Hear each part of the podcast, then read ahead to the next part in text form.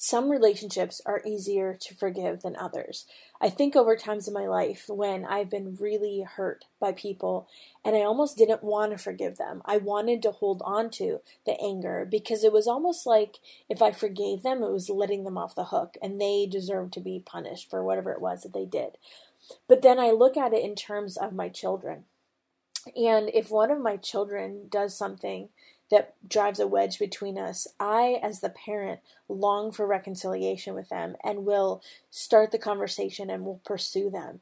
And I think sometimes we forget that that's how God is, that forgiveness and reconciliation and confession is not from a place of anger where God wants to be angry with us. Instead, it's from this position of a father where he longs and pursues us because of reconciliation. That's that's why he sent Jesus. So we're going to talk about that and more today. Stay tuned. Hey, friends, welcome to the Hearing Jesus podcast. Do you sometimes doubt if you're truly hearing God's voice or if it's really your own? And how do you know the difference? Do you ever struggle to feel confident in your relationship with God and what He says in His Word?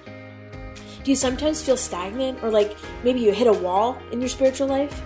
Hey, I'm your host, Rachael Groll, missionary, author, pastor, and life coach, and I have been there. I too was doubting God's voice in my own life. I felt insecure about my relationship with him, and I wanted to be obedient to what God was calling me to do, but I wasn't quite sure how to figure out what that was. I felt like I was wasting time trying to figure it out, and I just wanted a way to understand His will for my life.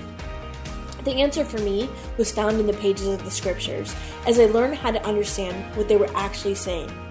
If you're ready to grow in your faith and to step confidently into the calling God has for you, then join me as we dig deep into God's Word so that you can learn to live out your faith in your everyday life.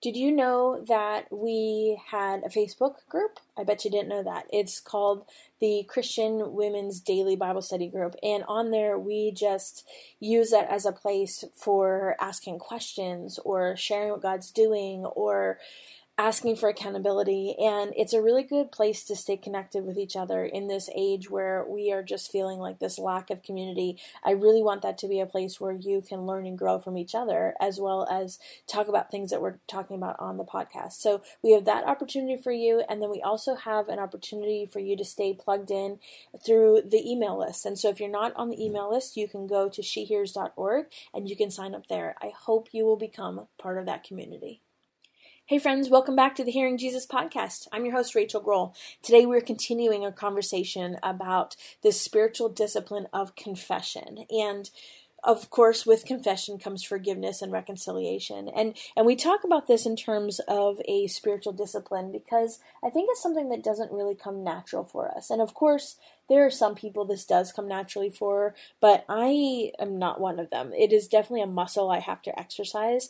And so the goal this week is to really unpack that a little bit and help us to look at some different aspects of confession and forgiveness and maybe challenge some of the thoughts and feelings and opinions that we've had you know, forgiveness, I think, like I mentioned in the opener, is sometimes hard depending on the relationship with the person because there's almost this tendency to want to hold on to the anger and want to hold on to um, the division in the relationship depending on who wounded you or or what the sin was.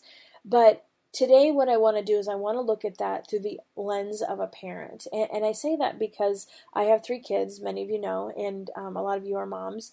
And if one of my children does something to drive a wedge between the two of us i as the parent always want to pursue them and reconcile that. So that's the lens i want you to look through.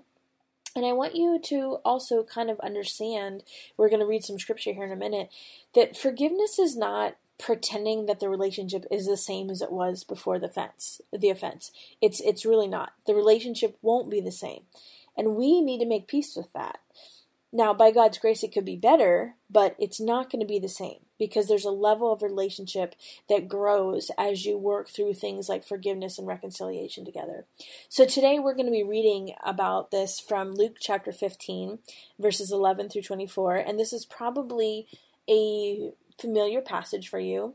It is a parable that, and a parable is a story Jesus taught in story form a lot, but it's a parable of confession.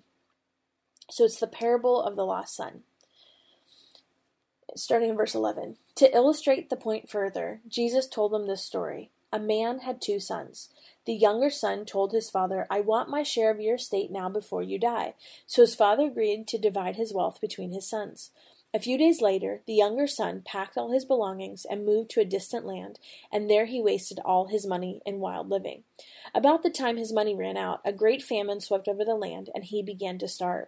He persuaded a local farmer to hire him, and the man sent him into his fields to feed the pigs. The young man became so hungry that even the pods he was feeding the pigs looked good to him, but no one gave him anything. When he finally came to his senses, he said to himself, At home, even the hired servants have enough food to spare, and here I am dying of hunger. I will go home to my father and say, Father, I have sinned against both heaven and you. I am no longer worthy of being called your son. Please take me on as a hired servant. So he returned home to his father, and while he was still a long way off, his father saw him coming. Filled with love and compassion, he ran to his son, embraced him, and kissed him. His son said to him, Father, I have sinned against both heaven and you, and I am no longer worthy of being called your son. But his father said to the servants, Quick, bring the finest robe in the house and put it on him. Get a ring for his finger and sandals for his feet, and kill the calf we have been fattening. We must celebrate with a feast, for this son of mine was dead and has now returned to life. He was lost, but now he is found. So the party began. I love that. And I used to read that in terms of seeing myself as the older brother. Um, and I don't know if you've ever done that before. I used to really think that this was a parable about, of course, the lost son coming home, but then I would see it and teach it and, and hear about it in terms of the older brother and the seeds of bitterness and resentment. Um, but instead, now I think about it in terms of the father and how this story reveals the heart and the nature and the character of the father. And I'll tell you, it reminds me of a time when my daughter was young. Um, she was probably about eight. And I had a really special ring. It was a real pearl ring. And back in the day, I think it was like Kmart or something. They had a jewelry counter, and my grandmother had bought it for me when I was a, a young girl.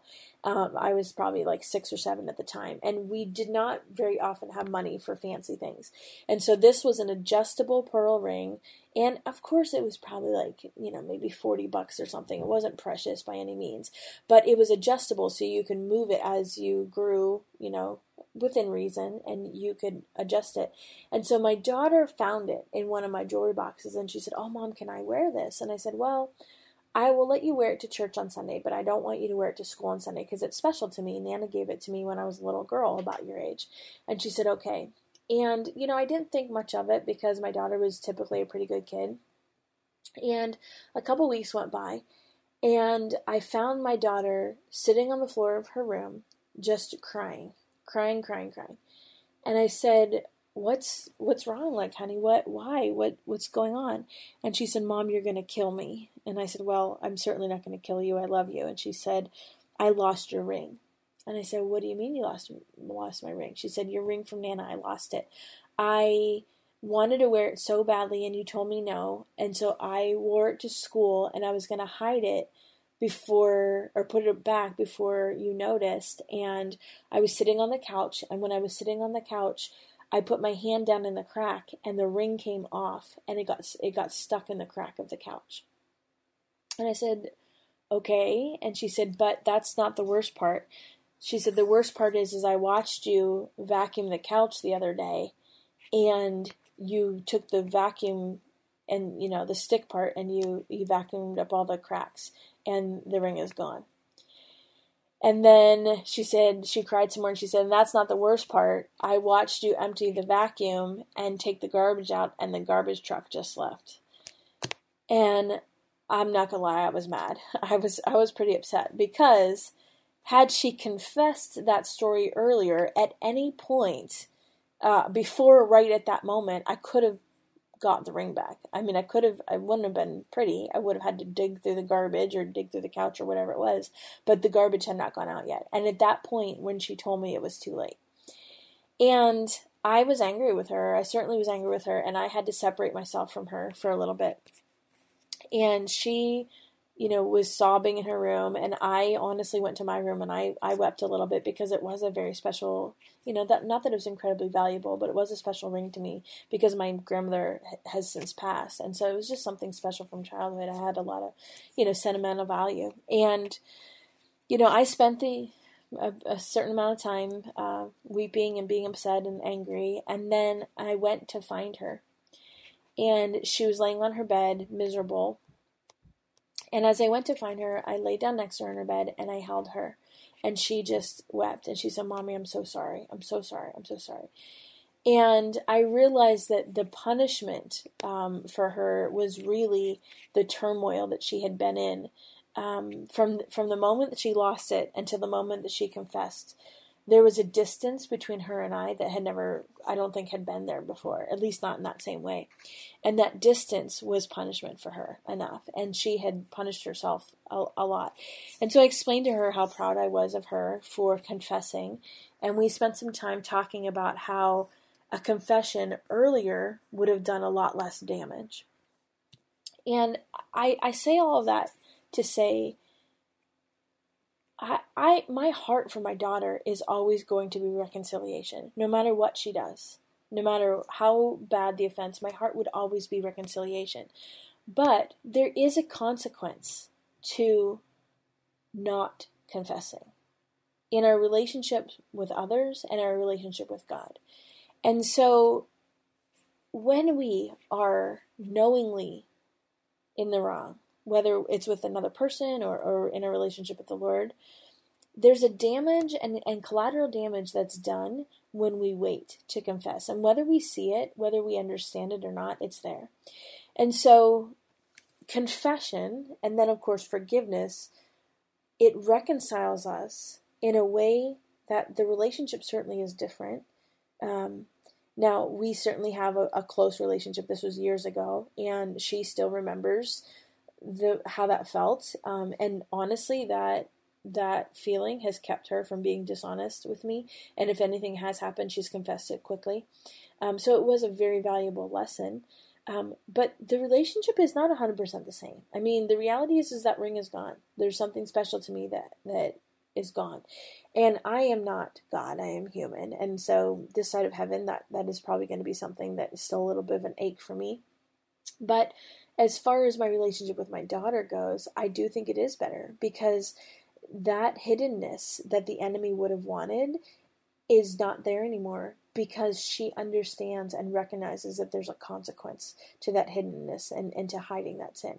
And so I want to bring your attention back to this this parable that we read.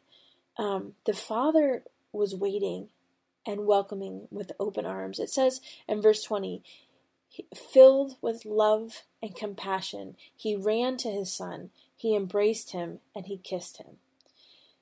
And then, you know, they celebrated once they were reconciled, there was a party. The heart of the Father is always going to be to reconcile. The heart of the Father is always going to be filled with love and compassion. And the heart of the Father is always going to pursue. So, friend, if you are in a place where you are holding on to some unconfessed sin, whether it is towards another person or is towards God Himself, I want you to know that He longs to embrace you and to reconcile with you so that you can heal in your relationship from that. Let's pray. God, thank you for this example of the way that you love us, that you are filled with love and compassion, and that you pursue us, you embrace us, and you love us in a way that we sometimes can't even understand. Lord, I pray as we think through this idea of confession and forgiveness, God, help us to recognize that um, it's ultimately about you. It's about our relationship with you. It's about our ability to be in unity with you and to hear your voice, God. Convict us where we need convicted and help us to be obedient to step into that calling to confess or to forgive if we need to forgive somebody else. God, um, we recognize that the relationship might not be the same and help us understand that we're not giving anything up. We're not relinquishing consequence in the forgiveness process other than the consequence of being separated from you. So, God, I pray for strength to do the things that you've called us to do. And I thank you that you empower us every single day and you equip us to do the things you've called us to do. In Jesus' name, amen. All right, I'll talk to you tomorrow, guys. Hey friends, before you go, I just wanted to fill you in on something. I've gotten a lot of questions recently about what's next. People have gone through the She Hears Bible study and they kind of want to have some direction as far as what to do next. Don't worry, I will be writing more studies, but in the meantime, the goal of the She Hears Bible study was to not only help you to learn how to hear Jesus through the example of the six women in the study, but really for you to have a, a, set of tools to use that you can apply to other passages of scripture. So, what I have available for you on the resources page of my website is a couple different tools to help you do just that. And depending on your budget, there's lots of options. The first option is just a very simple uh, ESV version Book of John Bible journal. And so, what that is, is on one side, you have the scripture from the the whole book of John. So on one side you have the actual scripture verse by verse, and on the other side you have places to take notes. And so that's a really easy place to continue doing the color method of study. And if you don't have the colors that we have designated in the study those are available i think they're just a couple bucks in the in the resources page as well. But you can continue to use that color method throughout you know one chapter or a, a couple verses. It's a really easy way to do that. And they're small you can kind of tuck it into your bag the second resource is similar, except it's all four gospels like that. And so that that one is done by Hosanna Revival, and they're just beautiful. Um, I love them, just the aesthetic of them. They make me feel really special when I'm working in them. And so that's all four of the Gospels. And that's a little bit more expensive because you're getting the whole set. And then the third option, and there's two different price points depending on what you're looking for, is we have journaling Bibles. And so there's the hardcover that are beautifully painted, and then also the leather bound. And what I love about those is when you open them up inside, you will see space in the margins to continue to write. Some people just have a thing about writing in their Bibles. Not me, my Bibles are all marked up. But if you have a thing about writing in your Bibles, this could be a dedicated journaling Bible where you can do the color method and not worry about getting, you know, your study Bible all messed up. And so I pray that those resources bless you. I started putting those in the shop after people started requesting them and then i realized that i never really told you guys about them unless you private message me. So in case you're looking for what's next what's more this is a really good transition after you finish the she hears bible study. I pray that it blesses you. Have a good week friends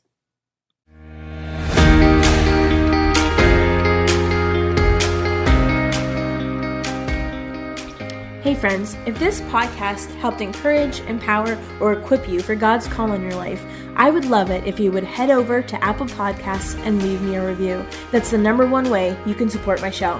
You can also join our free Facebook community or Instagram page where I share inspirational tips, resources, and prayer throughout the week. Hey, I want you to know I'm praying for you this week. Know that you are loved, you are cherished, and you are His.